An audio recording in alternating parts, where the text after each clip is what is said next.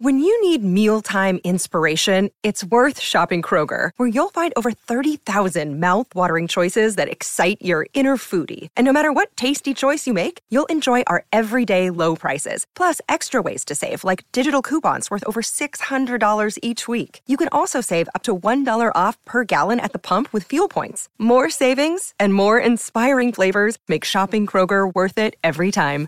Kroger, fresh for everyone. Fuel restrictions apply.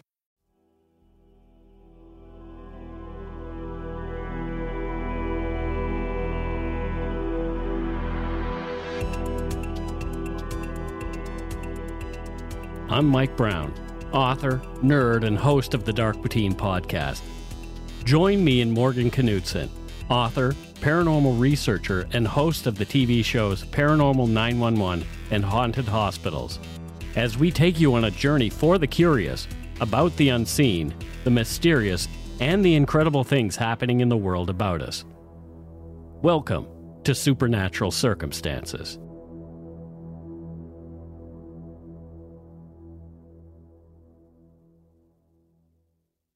In late 2006, a self help book and companion film took the world by storm. It was called The Secret. Written by author Rhonda Byrne, thanks in large part to an appearance on The Oprah Winfrey Show and endorsement from Oprah herself, the book at last count has sold roughly 30 million copies worldwide and has been translated into 50 languages. I admit I am one of those 30 million purchases and bought both the book and the film. I am here to report that I have been unable to manifest either a Lamborghini or a mansion by the ocean. I'm fairly certain that was the result for many others. And the book has thus fallen out of favor with former adherents, often to the point of ridicule. Does that mean that the ideas presented within are 100% wishful thinking on the part of people hoping to make for themselves and their families better lives? No, I don't think so. Nor do I think Rhonda Byrne is a fraud or in any way malicious. Oprah Winfrey still swears by the power of the mind in her creative and business successes, as do many others. The idea is that our minds, both conscious and subconscious, have a direct effect on our environment and our success or lack thereof. The secret of creative manifestation has been around for a long time. Byrne's book was inspired in part by Wallace Wattles' 1910 book, The Science of Getting Rich. The idea, it is said, comes from the most controversial of ancient sources. That's right, the Bible. In Matthew 21 22, it is written, All things whatsoever ye shall ask in prayer, believing, ye shall receive. Now, that's a darn hot potato that I am not willing to hang on to. So, if you want to get into that debate, you go right ahead. Theosophist Madame Blavatsky, Neville Goddard, Norman Vincent Peale, Robert Collier, Napoleon Hill, Esther Hicks, the sleeping prophet Edgar Cayce, and many, many more have said with resounding agreement that the root ideas presented in a book like Byrne's work. I cannot believe that all of these people were outright charlatans looking to fleece the masses. Many of those people, although again controversial, have done a lot of good for humanity. There has to be something other than simple greed that resonates with people that this idea keeps popping up I can attest to examples of it in my own life, not the least of which is how I became a full time podcast host. In the months after I had started Dark Poutine, I remarked to someone close to me how nice it would be if a big bag of money fell from the sky, giving me the chance to invest and pursue my passion as a vocation. Within a couple of months of expressing that, I got an email from the corporation I was then working for. They gave me and others in my particular management group two options stay and grow with the company, or take a voluntary payout and go on my way. Needless to say, I took the money. Sure, it was a risk, and I was taking a chance at turning away from the sure thing, but I remembered my dream and took the leap, and I haven't looked back. I hadn't been in that management position long, and in the one I had just left, I would not have seen the same offer. How I came into the position is another amazing story that also makes me think that it was the universe setting me up for the success I sincerely asked for. As I have said, there are many, many other examples before and since that time, so I believe that there is something to it. and belief, it would appear, has more to do with life successes and failures than we are often willing to admit. In this episode, you'll hear Morgan first talk about psychokinesis, also called telekinesis. Psychokinesis in the world of parapsychology is the action of the mind on matter, in which objects are supposedly caused to move or change as a result of mental concentration upon them. The physical nature of psychokinetic effects contrasts with the cognitive quality of extrasensory perception, ESP, the other major grouping of parapsychological phenomena.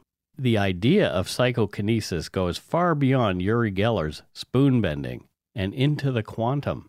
Although scientific evidence supporting the existence of psychokinesis is lacking, according to Encyclopedia Britannica, some experiments have focused on the ability of subjects to influence outcomes of random number generators. Some researchers have interpreted the results of such experiments as revealing the existence of very small effects in which consciousness influences outcomes in such physical systems. Other studies, however, indicate that such conclusions are the result of various forms of bias, including publication bias and confirmation bias. Hence, experimental results, as with other parapsychological phenomena, have been inconclusive. Perhaps once again, it is the belief that is at issue.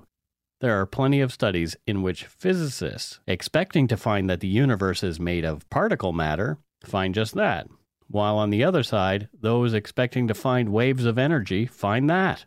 This is called wave particle duality. Einstein, the father of quantum physics, wrote, quote, it seems as though we must use sometimes the one theory and sometimes the other, while at times we may use either. We are faced with a new kind of difficulty. We have two contradictory pictures of reality. Separately, neither of them fully explains the phenomenon of light, but together they do.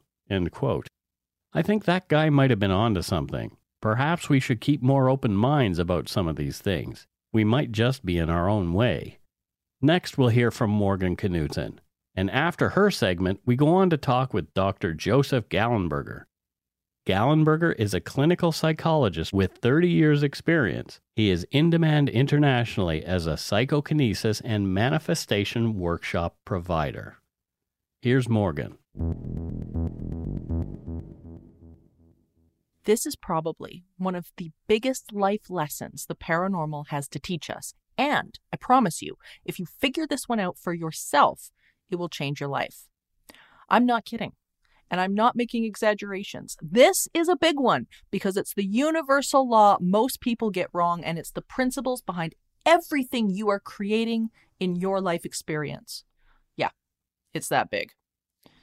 Things don't come to you, they come through you.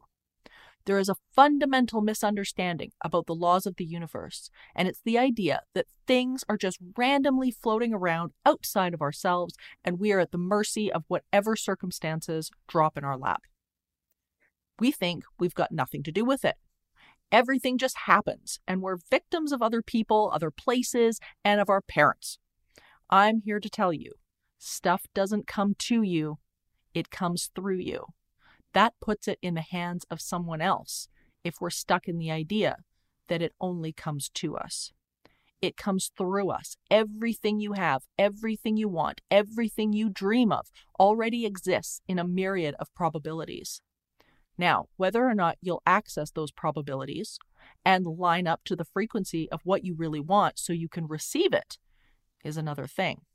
However, it doesn't change the fact that everything we have want, and are able to be is already available to us.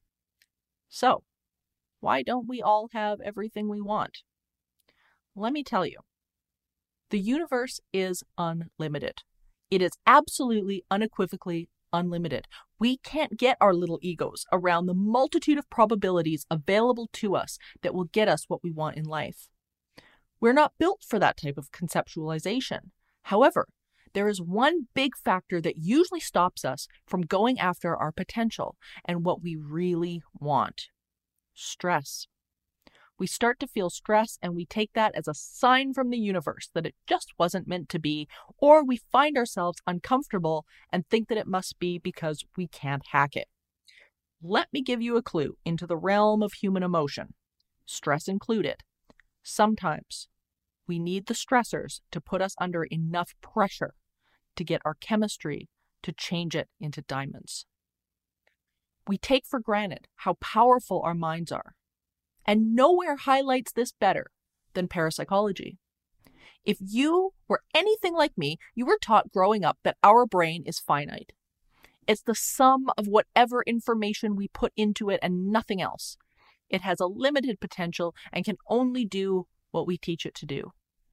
We were also taught our brain and all that information that resides in our skull, it cannot leave those synapses and chemicals. It's a stationary organ that only functioned the way the books told us it functioned. And once the brain was dead, well, that was it for us. We've come a long way since those days, thankfully. But most of us still have a cap on what we believe the brain is capable of doing or manifesting, and because of that, we often neglect its use. There is perhaps no better demonstration of our own power in the realm and study of a phenomenon called psychokinesis. PK research covers a wide range of apparent psi phenomena, including poltergeist activity and the movement of objects, to influence on biological systems, from enzymes to human physiology, and even reactions in non living systems, such as the behavior of tumbling dice and random number generators. Now, that all sounds real technical, but let me give you the Coles Notes version. It is the ability of our focused thoughts to change the outcomes, probabilities, and experiences of all which is around you. We're not just talking about bending spoons. We're talking about focusing what you want from a probable outcome into physical reality. I told you at the beginning this lesson had the potential to change your life. And I'm not kidding. Now, what's interesting about PK is that it factors in something those other paranormal events, such as seeing apparitions or remote viewing or even channeling, doesn't stress. While most other paranormal occurrences are documented when minds are wandering or in meditation, PK is not only documented during times of celebration and joy, but also during times of frustration and psychological pressure. In short, it takes a range of emotional states in order to get any results at all. In fact, without stressors, PK may have gone somewhat unnoticed because the majority of psychokinetic events in haunting scenarios are fueled by some kind of psychological stress, such as poor family dynamic, a recurring upsetting event, or a job. The bottom line is psychokinesis happens under pressure. Stress can make you move worlds, and you have a mind that can move objects without touching them. What are you doing with it? In the 1970s, through a survey of 116 poltergeist cases reported between 1612 and 1974, Dr. William Roll, a well known parapsychologist, made a fascinating discovery. He found that the phenomenon in 92 cases, 79% of them, seem to be associated with a particular individual or two individuals in certain instances. Similarly, in a 1989 survey of 54 German poltergeist cases, two scientists found that 63% were linked to a living person. Realizing what they had discovered, he and a fellow parapsychologist, J. Gaither Pratt, proposed that much of this phenomenon wasn't disembodied spirits at all, but rather created by a living agent a living person.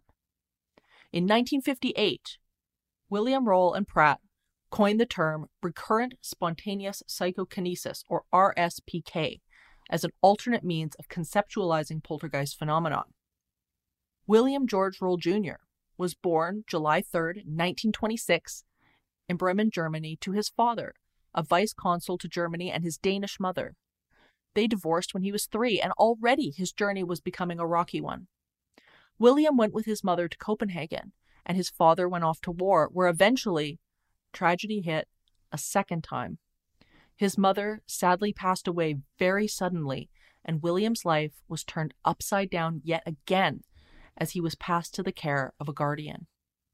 Anyone who has lost a parent, especially at a young age, can understand the level of stress someone so young had to endure at the passing of his mother while already feeling emotionally homeless because of the divorce and separation of his parents early on. Anyone who hasn't experienced that loss can surely empathize with a child going through such extreme pressure. It was during this time in his life, however, when the pressure began to pull something from young William that he felt he would not otherwise have experienced. He began having out of body experiences where he felt his consciousness leaving his body entirely and floating elsewhere in the room. He ended up confiding in his neighbor, who had a keen interest in parapsychology and loaned him books on the subject, which he soon found he could put down. Stress will bring things out of you that you didn't know you had in you. Without the pressure, finding those pressurized diamonds would be impossible. Sometimes it takes stress to form the experiences you need to find the gifts you have, or, in both the case of William Roll and other investigators, such as Maurice Grosse, discover the next steps into something bigger that you've got on your current map. William was used to a life of high stress, so it wasn't a leap when in 1944 Roll joined the Danish resistance and worked as a courier for nine months before the country's liberation the following year. It was then he successfully reunited with his father, who had come to work with General Eisenhower in attempts to restore the U.S. embassies in Scandinavia. When he returned to America, he enrolled at the University of Berkeley in California and began his studies in psychology, sociology, and philosophy. But his heart had long ago found parapsychology and he persuaded H. H. Price, a professor of logic at Oxford, to take him on as a student. William knew he had found his calling and began work immediately, running the Oxford University Society for Psychical Research, which brought him into connection with the leading British psi researchers. As we have seen and spoken about in other podcasts, when you lead with your instinct, you'll attract those who know it, and that is exactly what happened with William.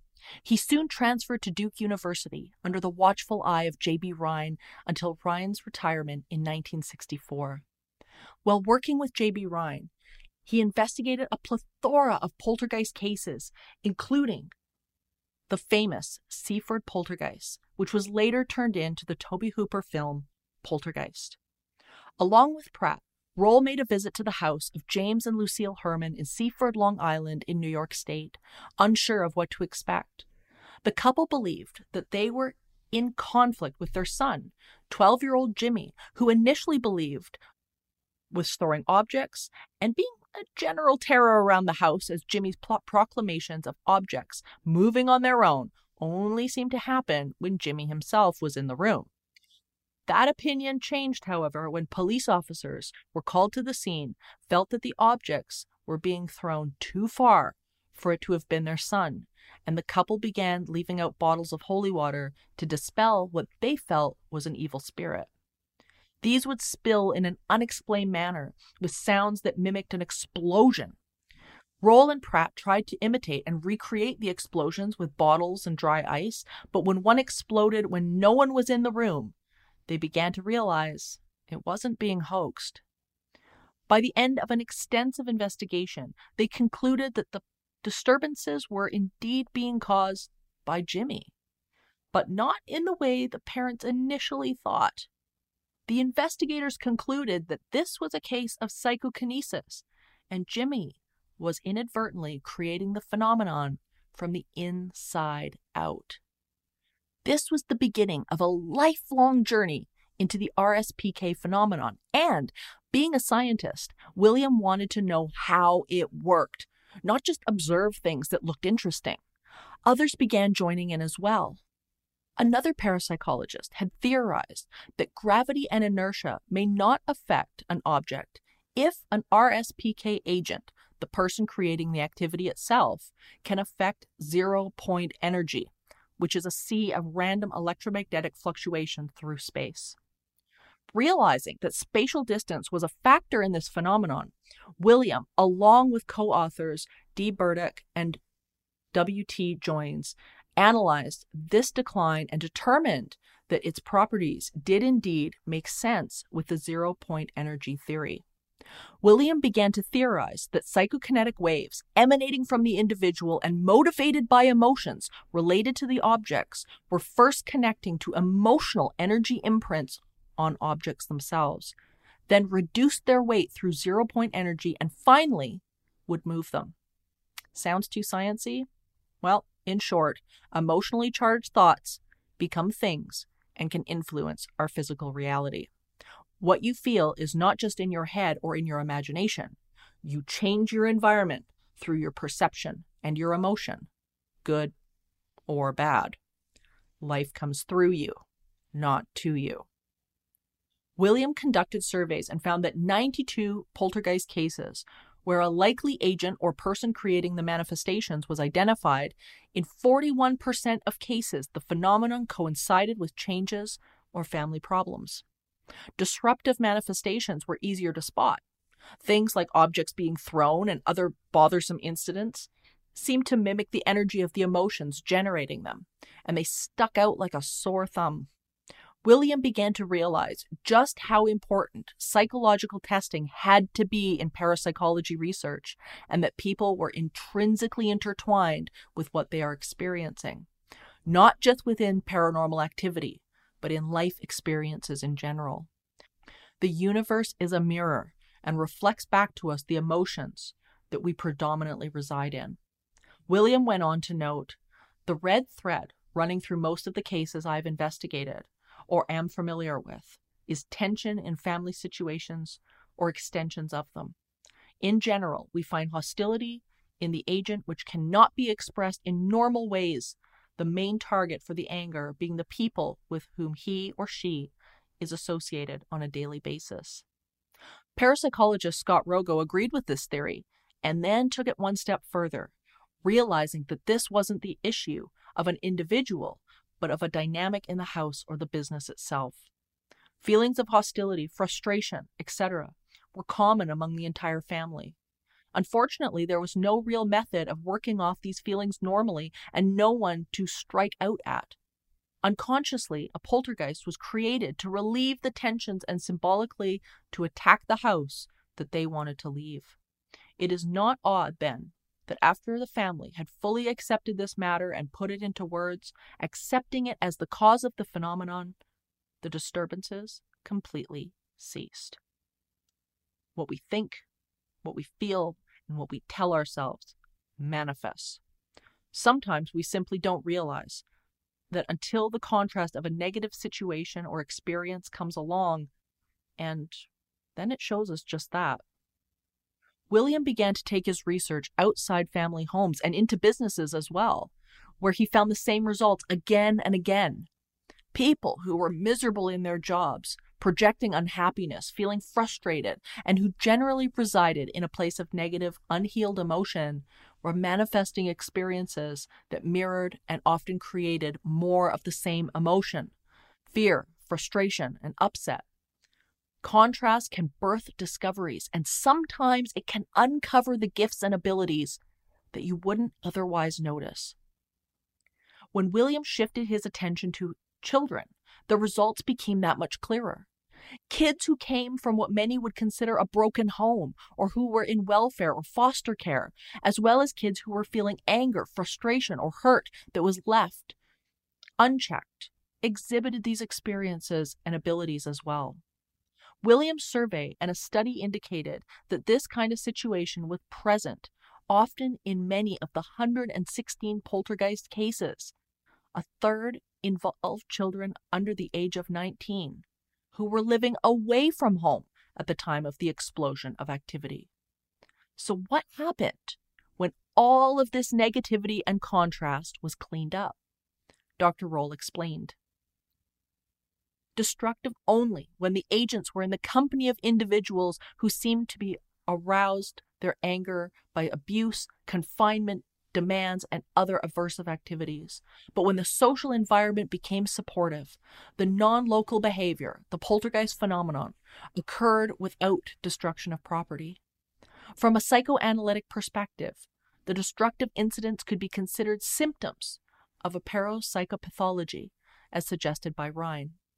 But when attended by investigators who treat the agent with kindness and respect, the occurrences make a serve as a positive mechanism to obtain attention and for the researcher to learn more about non local behavior.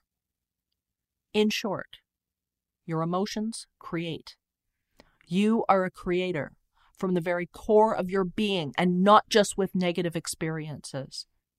Throughout the 20 years I have been a researcher and investigator, the same has proven true for clients who have come to me with wonderfully positive creations and manifestations as well. The better it gets, the better it gets, as they say.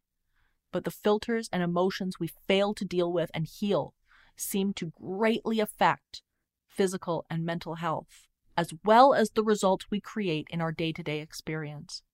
Sometimes it is the beliefs or story that we hold that dictate the results in our lives in ways that our filters prevent us from seeing. What filter does well being have to pour through to express itself through you? Your emotions and beliefs are doing one of two things hindering or helping. They are either in the way of what you want or they are aiding in what you want. The great thing about negative emotion is that the lessons born from it are irreplaceable. We have an instinct to move towards joy, and when we aren't feeling it, we get angry. We know that that's not our genuine state, just as Dr. Eben Alexander discovered with the girl on the butterfly wing during his near death experience. But whether we see that negative emotion as an indicator and get stuck there, or allow it to manifest outwards, is another story. What is the contrast here to tell you? What are you giving birth to that you aren't flying with? Every subject is two subjects the wanted and the unwanted. Where are you predominantly thinking?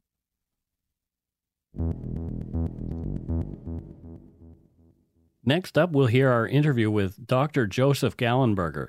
He's a senior trainer at the Monroe Institute and created its highly successful MC Squared program. He developed Sync Creation, a home study course in manifestation, and has taught over 70 Inner Vegas adventure workshops. His book, Inner Vegas Creating Miracles, Abundance, and Health, receives rave reviews. Liquid Luck, his other book, is also available as a binaural beat CD. Here's our interview with Dr. Joseph Gallenberger.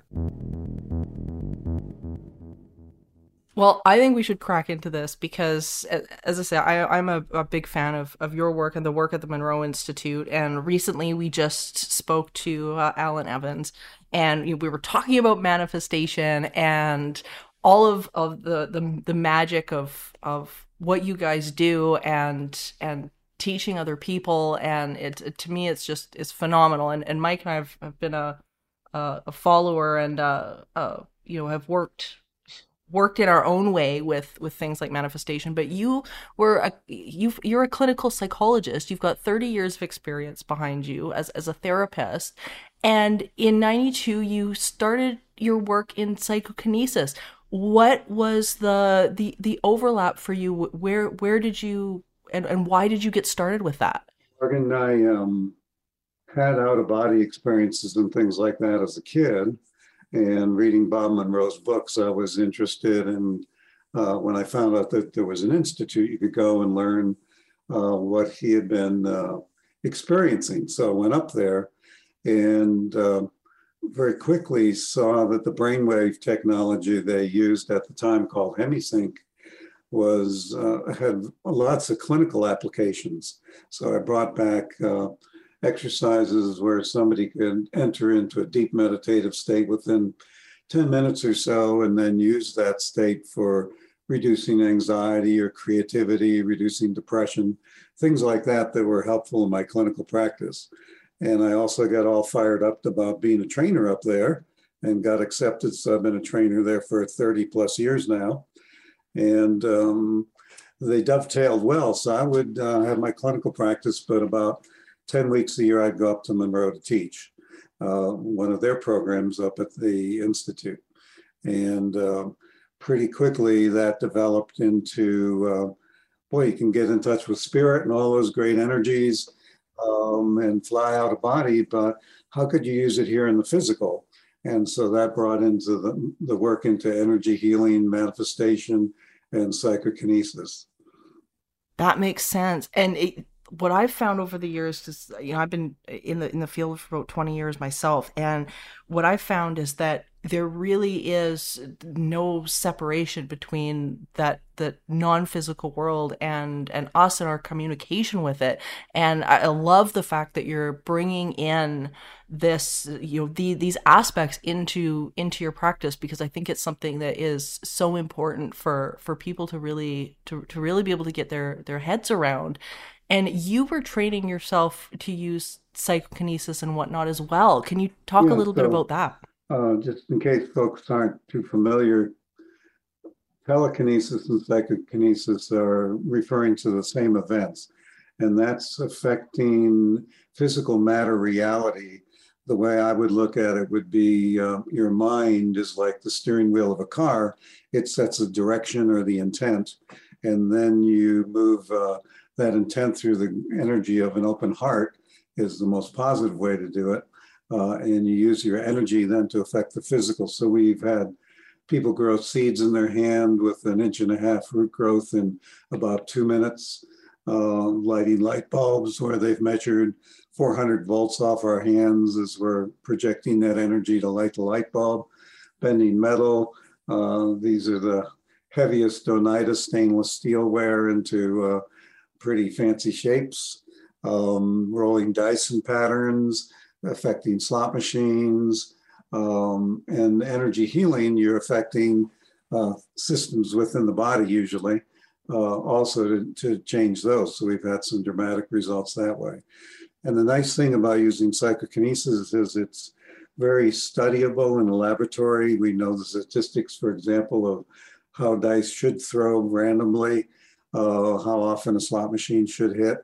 And so if you can beat chance, you can do that to a significant event, studyable. Um, so for example, some experiments I did uh, at PEAR, Princeton Engineering Anomalous Research at Princeton University, we had results of 30,000 to one by chance, where at uh, 100 to one by chance, you know, a drug is considered effective and is released to the public. So um, we're getting strong effects there. Uh, and I love the state. It's uh, your hands usually for most people feel warm. Some people's get ice cold. Uh, energy of a wide open heart, uh, feeling connected to earth and to spirit. And so it's a very joyous state. And within that, um, you know, you can roll nine nines on the dice or I like to get uh, royal flushes and hearts on slot machines. That's a 160,000 to one by chance, and I've gotten it on the first pull more than once. Um, and studying the lab uh, is kind of boring though. You know, they have to do 100 trials, 48 seconds each on and off. You might have 128 lead EEG on your head, which takes an hour to put on all those pins. Um, and um, you're not getting too much feedback. Um, so Vegas came to mind as a place where if you did this well, you get rewarded with money, which is pretty exciting. So I uh, started out there 20 plus years ago, and I've done 99 inner Vegas adventure workshops with groups of 18. And uh, we had people have uh, become pain free from post polio syndrome uh, overnight in the workshop for the first time in 20 years lots of healings like that, manifesting art commissions, selling of houses, soulmates. And that generated some books. I wrote Inner Vegas, Creating Miracles, Abundance, and Health first. And then I wanted to summarize these three decades of experience into giving somebody a taste in about a half hour. So I put out a meditation called Liquid Luck that you're familiar with, Morgan. And uh, and that was so successful with people winning lottos three weeks in a row, a thousand dollar tickets on scratch, and uh, selling houses that have been on the market for long periods of time the next day. So I wrote a book called Liquid Luck, the Good Fortune Handbook. And uh, in Liquid Luck, we, we emphasize you could call them spiritual, but they're really positive psychology aspects such as happiness, feeling grateful, feeling abundant, feeling uh, compassionate, feeling fortunate into a imaginary liquid that you drink whenever you want to have a lucky day. And it's been quite successful. So uh, I get stories around the world each week of that working for people. And uh, so that's been my path in a, in a shorthand there. Uh, it's it's brilliant, and and I love I, I love the the the fact that you really bring in um, the idea of of joy and whatnot with this as well because I know I, for Mike and I that's the one thing that we've found as well where um, that without that level of joy it it really doesn't have the the same effect and for me because so much my background's in in parapsychology even um uh scientists such as like Dr. William Roll or uh, Dr. Scott Rogo, when they were looking at, at psychokinesis, and that's what they were finding too, is that there was this very strong connection to emotion. And the more emotion that, you know, you're putting into something either on one side or the other, the more chance almost you, you get of, of something, of something actually manifesting.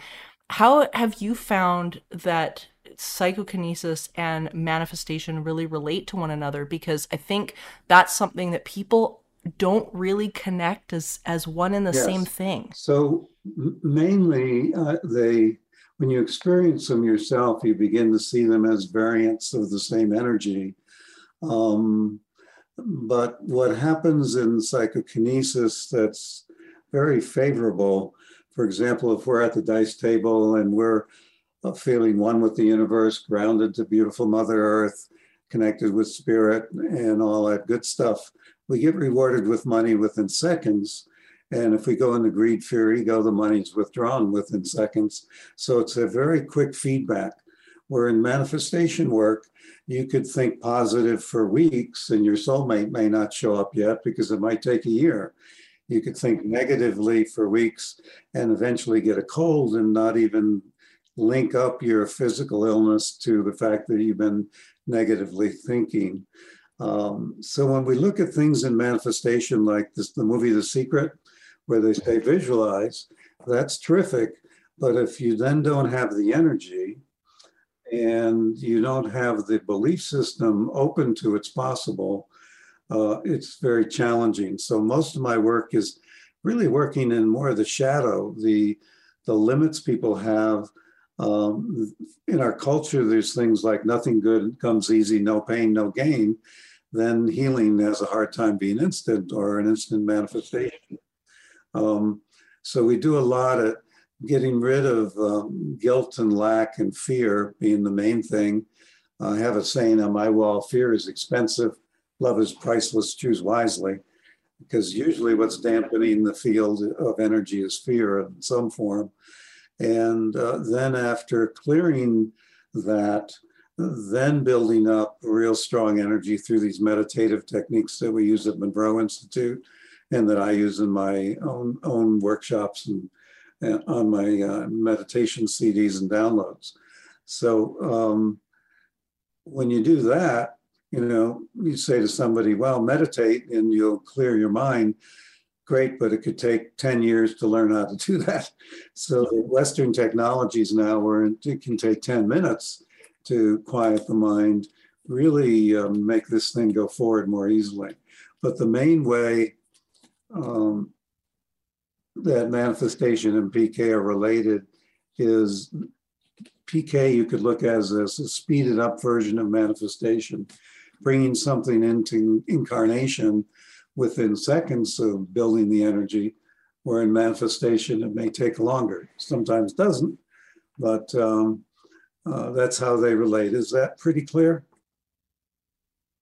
Yeah, I think that's perfect, and because I think that's something that the audience, and or at least that that a lot of people that that step into the idea of manifestation, because you like you were saying that the secret, I think a lot of people were introduced to this idea through films like that and whatnot, but there were pieces that were missing. And I love how what what you're doing here is is really addressing some of those missing pieces where people are going well you know well how do i know it's showing up? Well how do i know this is this is happening? Well there are ways to actually to to take a look at this. And i love uh your how you talk about how mind energized by the heart influences our reality which is is something that that i've found as well especially in in parapsychology um which I think is again is something that people aren't entirely familiar with uh, when it comes to to creating the the world around us. That we are really interconnected, um, and the what we put out there in terms of our, our state of being, you know, it doesn't really necessarily matter whether you're a, a good person, what people consider a good person or a bad person, but it really is a, a state of being. Yeah, and usually being a good person, uh, defined as loving, open hearted, compassionate, generous, that tends to create a positive cycle of energy and that tends to be self sustaining. You smile at somebody and they smile at you. Um, so uh, that is there. But when people start in manifesting, you know, one of the key things is there, we find in psychokinesis literature is it's much more likely if you believe it's possible and that you have then confidence you can do it. And in manifesting work, um, where we don't teach it much in high school or grade school. So when somebody says, Well, I'm going to manifest a better job or soulmate or whatever it is, or better health, they're, they're missing the knowingness, the strong, strong confidence. And so if you can say to somebody, here's a metal object, try by force to bend it, and there's no way they can do it by force. They try, and then it melts like butter in front of their eyes. Or let's roll nine nines in a row, or flip coins and come up 20 times in a row heads. Then they get an idea that maybe it's possible, maybe they can do it, and maybe it's not of the devil. Uh, maybe it's one of our natural things. I often say, Morgan, that PK is impossible till it's easy, uh, psychokinesis. And it's a natural thing, but being natural doesn't necessarily make, make it go well. If, if, uh, if you wanted to go to sleep tonight, you'd probably be tired. So that's your motivation. And then you'd think, you'd have a small intention, gee, I'd like to go to sleep. And then you'd think of something else you'd let go. But if I put you on TV uh, saying, I'll give you $10 million if you can fall asleep in the next half hour while, while uh, millions of people watch you on TV. You probably couldn't. It, yeah. So sleep is natural, but it, you can put in efforting self-consciousness, those kind of things, and, and make it impossible. Um, dancing, the zone in sports, a lot of things you can overthink. And most people, when they approach manifestation, they're overthinking it. And that, that impairs the energy, much like the naturalness of sleep, the naturalness of PK goes away. So that's why, in fact, kids do much easier time on this than, than adults usually, because they you tell them it's possible, they believe it. And then their energy is naturally more ebullient and flowing better. And they can have that wide open hope of, of a child before a birthday for the gift that they want, they can apply that wide open hope to the spoon bending or that this thing will manifest. Um, so it's it's kind of um, a nice bridge. And to me, bridging science and spirit is what we read, need right now as a culture. There's way too much fear forms going, you know, and, and fear creates the is a prayer for what you don't want. And so um, if we can help people understand that what they think and what they put their positive energies to can have terrific effects quickly, uh, that's where I think we can put some, the brakes on some of the negative patterns in the world and create some positive stuff. So, you know, we have reports of uh, going through programs that I teach. One guy, his family had large farms in the Midwest and he could raise the nitrogen content in the soil by his thought and his energy. Imagine the world with no need for nitrogen fertilizers, how much less pollution there would be, how much cheaper food would be. Um, so we can apply these things to larger problems than just bending bending a spoon or something. I'm listening to this and I'm thinking, oh my gosh, I this is exactly the conversation that I need to have right now. Uh, I've been struggling personally with a few things around my health. One of those is weight, hmm and uh, I have this kind of I have a goal that I would like to reach, Yes. uh, but I've I've hit this sort of plateau, and I've been there for probably about a year, and I just keep obsessing uh, about getting to this place, and I'm frustrated that I haven't passed this one particular place, and uh, Yes. and ho- like how do you how do you overcome these humps when when you when you come across when you come up against a bias Yeah. like i'm pretty certain that i have some sort of bias some sort of non-belief how do you deal with that how do you help somebody to overcome that Well, first, be, being aware that it's probably an internal limit. hmm We've done some of these meditation CDs for, we did one for golf, for example, and people started driving, you know, 250 yards and beautiful drives, and then they would seven putt because their belief system was that they were an 80s golfer a 100 golfer. Had a fella caught for a couple years, I think at 11 miles, who was a marathon runner. he listened to one called Lightfoot and ran 22 miles the next day. So you can burst through these.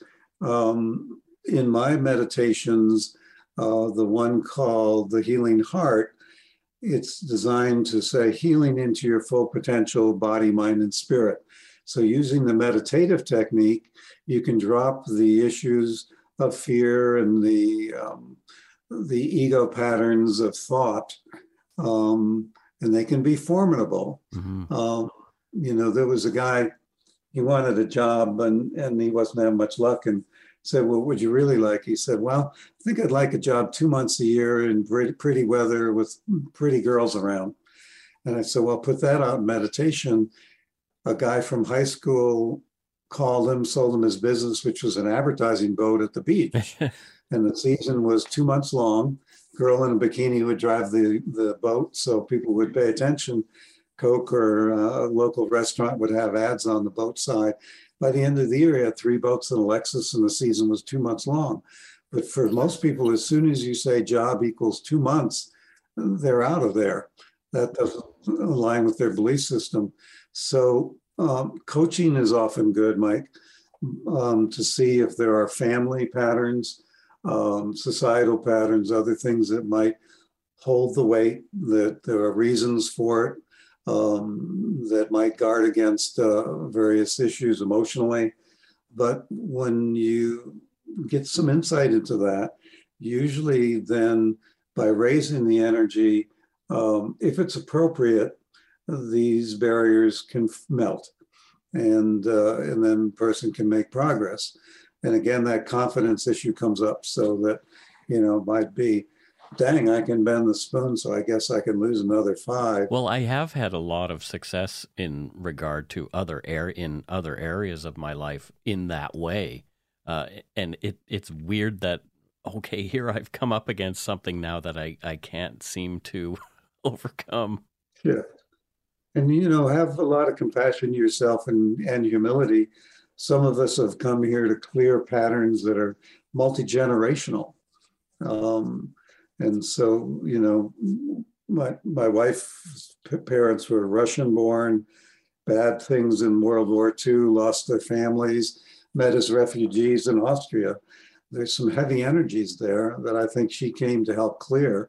So um, there can be that type of deal and loyalty to family and tribe, um, past experience with, you know, you might have seen a, a 98 pound weakling. That's what used to be the phrase in the 50s in the ads for muscle building. You might have seen a person like that get bullied in high school or, or grade school. That can stick in you. Um, and so we're wanting to create an openness in meditation where ego is quieted. And then we say, is it appropriate for me to lose more weight now or to be such a weight um, that is your goal? You get a yes or a no. If you got a um, yes, um, then you might ask for pictures that would show you or knowings um, or even songs that might come through that have messages that would lead you on discovery about what might be holding this there. The biggest thing you can do in error would be to decide you're not deserving or not talented enough. Neither of those I ever see to be true. and, and yet it's more some elegant expression of many different things coming together that results in something. So it's the same way for me, Mike. You know, I can heal a cat scratch in 20 minutes, uh, but I still wear glasses. Yeah. you know, there's certain things that tend to be there. Um, and we have to be sensitive that there may be some mm-hmm. dynamic reasons. Um, and uh, a lot of times I see people when they have a goal, say, of weight, and they really put this out in the high meditative states, they find themselves doing doing weird things to them, meeting new people and talking to them that they'd usually just pass them and maybe smile. And those people turn out to be great partners to walk with every morning. Um, they get a pet, the, a dog that they have to walk or something, and they're not thinking weight when this happens. Right. But they may find that they're eating much higher quality foods, exercising more, um, you know, different patterns in their life begin to rearrange rather than just watching how many calories are put in the body. Yeah, I think there's that aspect of it that that you know everybody everybody can think that it's going to come through this certain way. And and I think that's where some people really get narrow minded when it comes to this stuff where it's like they have this image that it's going to happen in a in a very specific way and they see all of this other stuff changing and they're going well wait a minute. Like you know this doesn't have anything to do with you know whether it be weight or a job or or something like that. And you know, the universe has a way of of reorchestrating things to at least what I've found to get around those limiting beliefs. Mm-hmm. Yeah, so it's a you're you're um, when it's something to me, you know, I know it's hard to look at it this way, Mike, but when you get a block, that's the time you go, ah, interesting. Now I can really begin to participate in an, a new adventure in my own consciousness of discovery um, because it can lead you um, into things where the weight is the cherry on top of the sundae, um, but that you learn all these other things along the way. Um, that tends to get further than this is the real pain in the neck, or uh, fear that if I keep going this way, I'm going to have a heart attack at 40 like my dad did, or whatever it would be. You know, the people will carry fear forms. But um, if you can look at this as, uh, boy, this is really interesting. Yeah. I, I have luck in other areas. I know I'm a nice guy. I got the energy. I got the intelligence. Uh, we're playing life at a, a three-dimensional chess level here. Let's see what's what's up. You've really given me some ideas in this discussion, uh, especially because I have had, like I say, a lot of success in other areas of my life. Good. Doing just these things and and watching the universe set things up in my favor over and over and over again. So I think this is just another opportunity for me, and mm-hmm. probably the reason why that you're here with us today. For me, anyway yeah i found too that my and this this has just been something i've come across recently when it comes to to to manifesting things is that my my own personal definition of letting go was not enough of letting go. Yeah. I, very recently and it was it's funny because it's only been in the last i would say month. I, have been doing a, a, very deep dive into some of uh, neville goddard's uh, work and techniques and stuff as well and it was it was interesting because I I really discovered that what I thought was you know okay I've let this go you know I've I've you know put good intention out there and whatnot. I really wasn't. I, I wasn't letting go near to the degree that I, that I thought I was. So I've had to really check myself in that department and go wait a minute like you know what is is the definition that I have of letting go is is that enough or is that right? And and that was a big aha for me because I didn't I really thought I, you know, I had, uh, you know, I had this in the bag and and whatnot. You know, the tough part is the stronger than desire for something like, you know, I don't want this lump under my arm to be something bad. Um, the stronger the desire, the more fear it generates, mm-hmm. and uh, and makes the letting go part a challenge. I use this des- definition of letting go. I say to myself, all I'm letting go of when I surrender is the illusion of separateness. Oh, yeah. And that that helps me um, fall into a place where I'm more in line with the, the oneness of things. Um, there was a fellow, he was working random number generator, and, and uh, he wrote a book recently called The Selection Effect. And when he got to the equivalent of roll of flipping 15 to- coins heads and 15 times in a row, um, he would be aware that he was afraid that the next one would be a failure, but he was always also afraid that it would be a success. And, mm. and that when you both fear failure and success, um, that tends to be where it really gets stuck.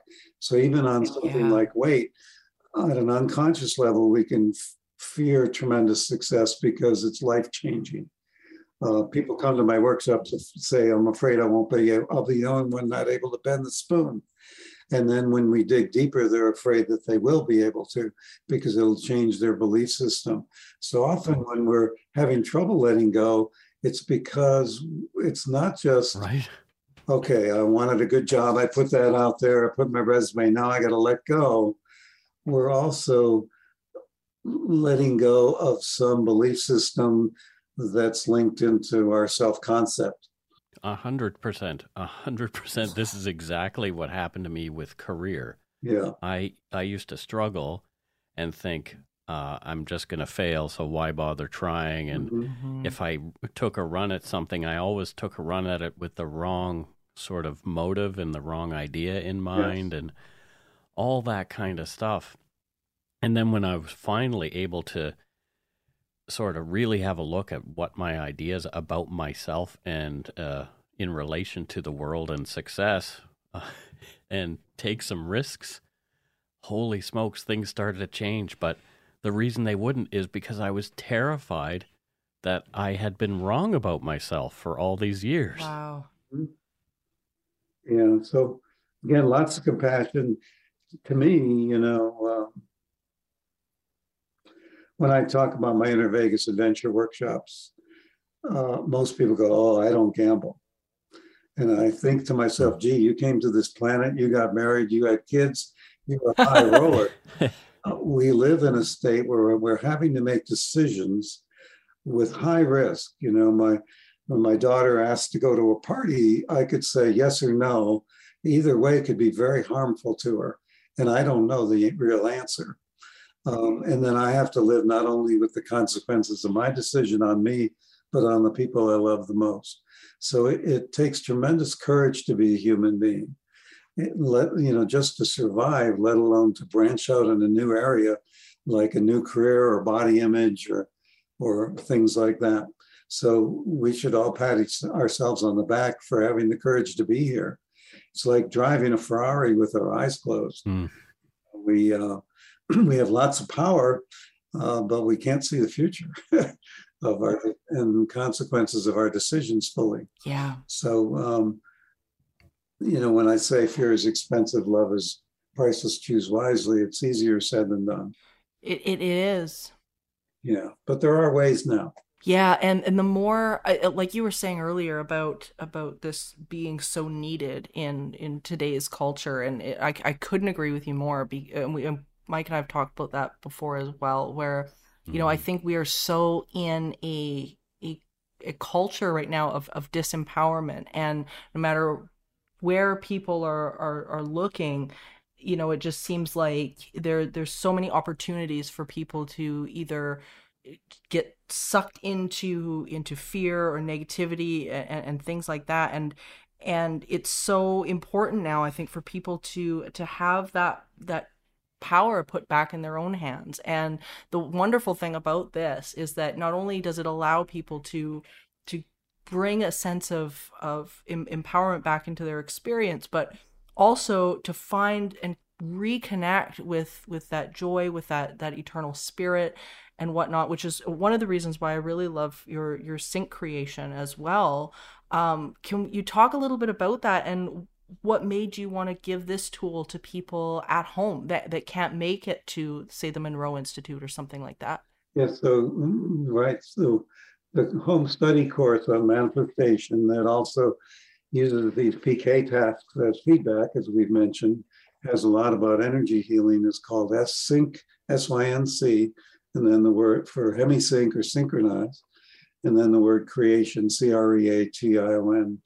And people can look at syncreation.com to get more info.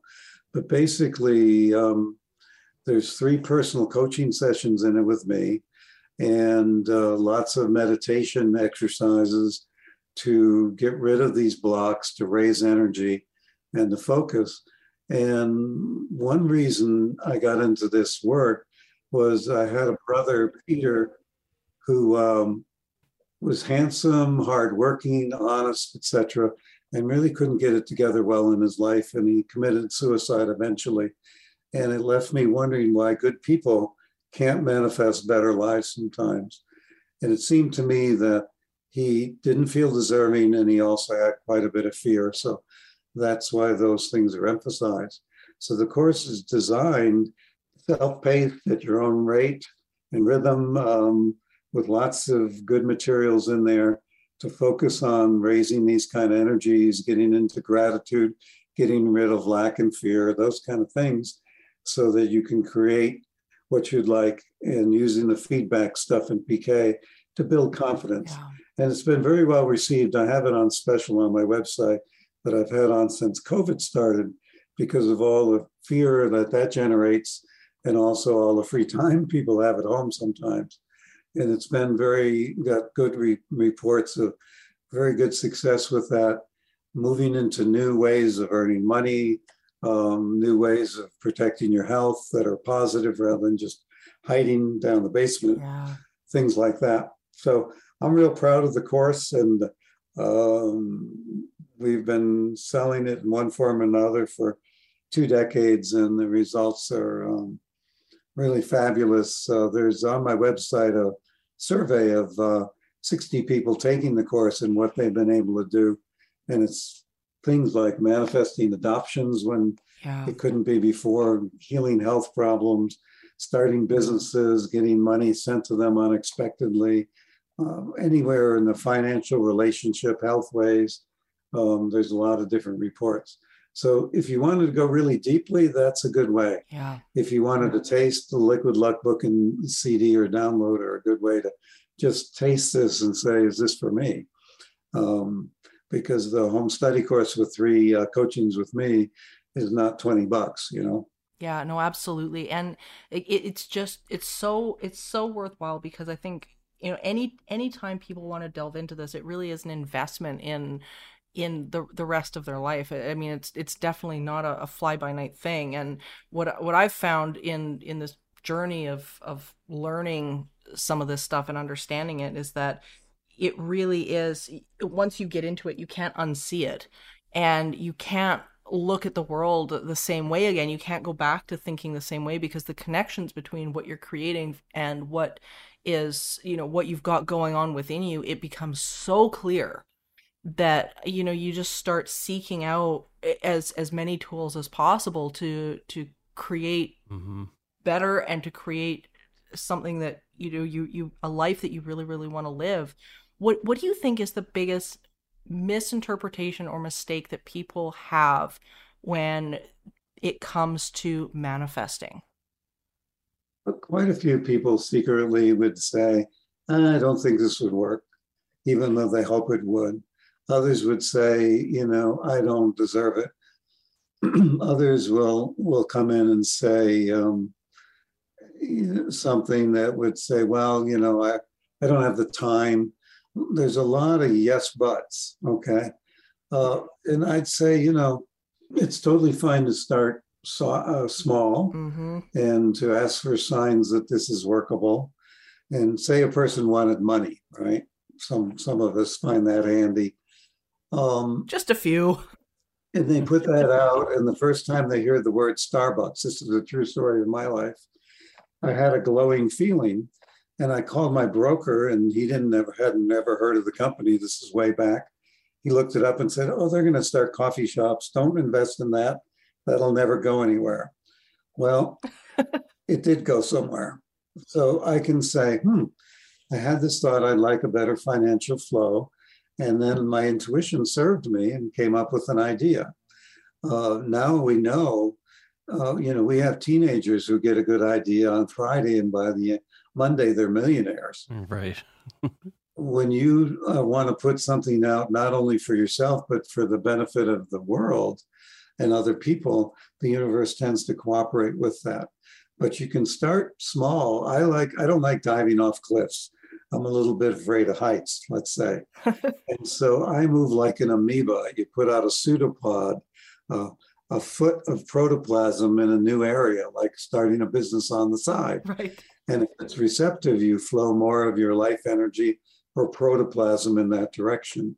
And then you could flow it backwards if it doesn't work so well. So you don't have to, you know, put it all on the line every time. Um, but you can say, I'm going to start an interesting experiment. And, um, and one of my uh, daughters found in COVID she liked to knit. It took away some of the stress, crochet, I should say. And she started these crochet animals. They sell for, I don't know, 200 bucks a pop. And just in her short, in her spare time, she does that. So it's a little thing on the side. Someone else will start an Airbnb or whatever. So don't make it have to be all or none. I would say, you know, in manifestation, maybe that's the biggest error. You know, I got to change my whole life around like I joined a new religion called manifestation before I have proof that it works. And, that's going to be tough. So start small. Yeah, I love that. I, I think I think that's really great advice because, uh, yeah, I, you know, I, I think especially as as you delve into this stuff as deliberate creators, there can be a tendency to feel pressure, like eh, you know, I've I've I can I can do this. I want to show myself I can do this, and it's got to be these you know great big giant results, or you know, people aren't going to believe that you know that it's real or that you know I can really do this or I'm I'm afraid of looking you know like I'm I'm I'm crazy or whichever. And as soon as you do that you're just you're swimming right back upstream. And and so I think I love the advice of of just being able to you know start start small and and maybe thrive quietly at the beginning. Yes so so things like the Syncreation home study you know you get the seeds and they grow in your hand you'll be impressed even if initially the seeds you quote send energy to over two days you notice any difference. No difference but the third day they're twice as big as the ones you didn't. Um, and um, you know rolling nine nines in a row on the dice or whatever it would be everybody's got their own way of doing things. A lot of people get excited about lighting a light bulb. Um, then you have some confidence building tools and that's where that comes in handy. Yeah. And to not forget about the joy aspect of it. I, I think that's that's yeah. really one of the the biggest keys that that I've I've found over the over this this journey is that people tend to just forget about the joy or the the level of happiness or contentment that they think they have they really don't you know i've i've met a lot of people over the years and i'm i'm sure you guys have as well where you know they'll they'll immediately tell you oh no no i'm happy i'm happy it's fine and really they're not at all. They they've got the happy face sticker over the empty gas gauge and they're they're just plowing along and they've they've left that that aspect out or you know they're not accustomed to to that joy and the wonderful thing about this material that and I, I Mike I think you you found this too is that it really does bring bring a level of of happiness and self-satisfaction that eh, there's that not much else does for me. I don't know. Yes. So you know, it's it's tough. Say you've been out of work six months, you're about to lose your house, you got three kids to feed, yeah. right? How are you going to be joyful when you look for a job? Well, you come back to what you do have. You have the love of your children, you have the love and support of your spouse, ideally. You live in an area where you can look at the sky. You have freedom in the United States, at least. You have the miracle and beauty of the human hand.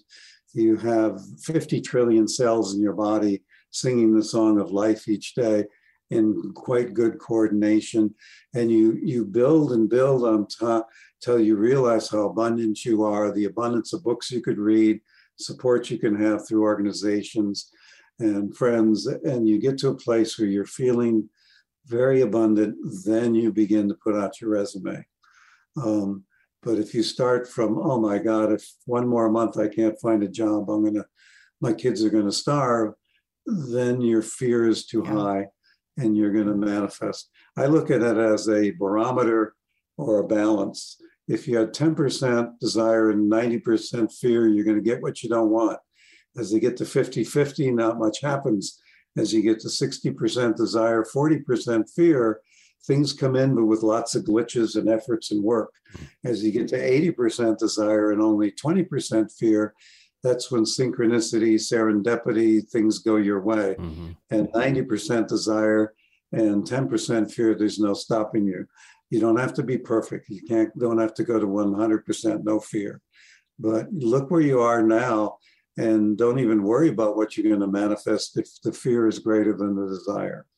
Um, and you know ask yourself that honestly and it might be that it's natural and normal to feel fear when when you're in a financial stress for example or a health stress but work on the thing first to get the desire up and the fear down does that make sense? Brilliant. Very much. Yeah br- brilliant advice. Uh, joe thank you so much for for being here today and and sharing all of this because and we're going to post for for everybody we're going to post the links to to your site and the programs and and liquid luck mm-hmm. and all of those um, so that people can can delve into this for themselves and and start to feel better because it's it is i think it is just so important for for today's society especially thank you mike and morgan for having me on and uh, and i appreciate you putting stuff up uh, there for people to get in touch i'd like today to be of help you know yeah absolutely and you've helped me a lot, really, more than you probably know. But uh, we'll post a link to sync, S-Y-N-C, creation.com on in the show notes. Uh, but if you want to, go now, syncreation.com. Here's Morgan for this episode's segment of Spiritual Healthcare. In this episode's edition of Spiritual Healthcare, the segment of the show where you get to be the creator and designer of your paranormal and spiritual experience. We're going to tell you about a process called the Fun Things List. How many times have you been in a place where finding a positive thought feels almost impossible? We've all been there. What often happens is that when we are in negative emotion, we simply don't have access to those good feeling thoughts because we are emotionally out of range almost like trying to get from 880 AM to 95.7 FM and expecting to do it in a single bound. You can't get to the new station without gradually going through the other stations first. You have to work your way up the scale. The fun things list is for exactly those moments. When you're in a positive mood, take a piece of paper or write them in your phone and make a list of some core things that genuinely lifts your spirits. Maybe it's describing your pet, a memory you love thinking about, a certain place you love to go, or simple things like everyday moments that have made you smile. Make a list and keep them handy. And the next time you find yourself unable to find a good feeling thought, pull out your list. It doesn't mean you get there immediately but you can slowly make your way up the emotional scale to a better and happier feeling place over something you love that has less resistance than your current predicament. Getting to a place where you feel less stress opens up the universal doors for solutions, love, ideas, and new opportunities you may not have had access to when you're on a not so fun radio station. Remember, you need nothing to be happy, but you need something to be sad. At the end of seeking, all is consciousness. Stay in peace, everyone. Thank you for listening to this episode of Supernatural Circumstances, a co production of Entity Seeker Paranormal Research and Teachings and Good Egg Studios. This podcast is part of the Curious Cast podcast network. Theme music by Corey Johnson of Catalyst Records in Edmonton, Alberta. You can find out more about Morgan Knudsen at entityseeker.ca and more about me and listen to my other show at darkpoutine.com. Feel free to email the show at supernaturalcircumstances at gmail.com. Good night for now.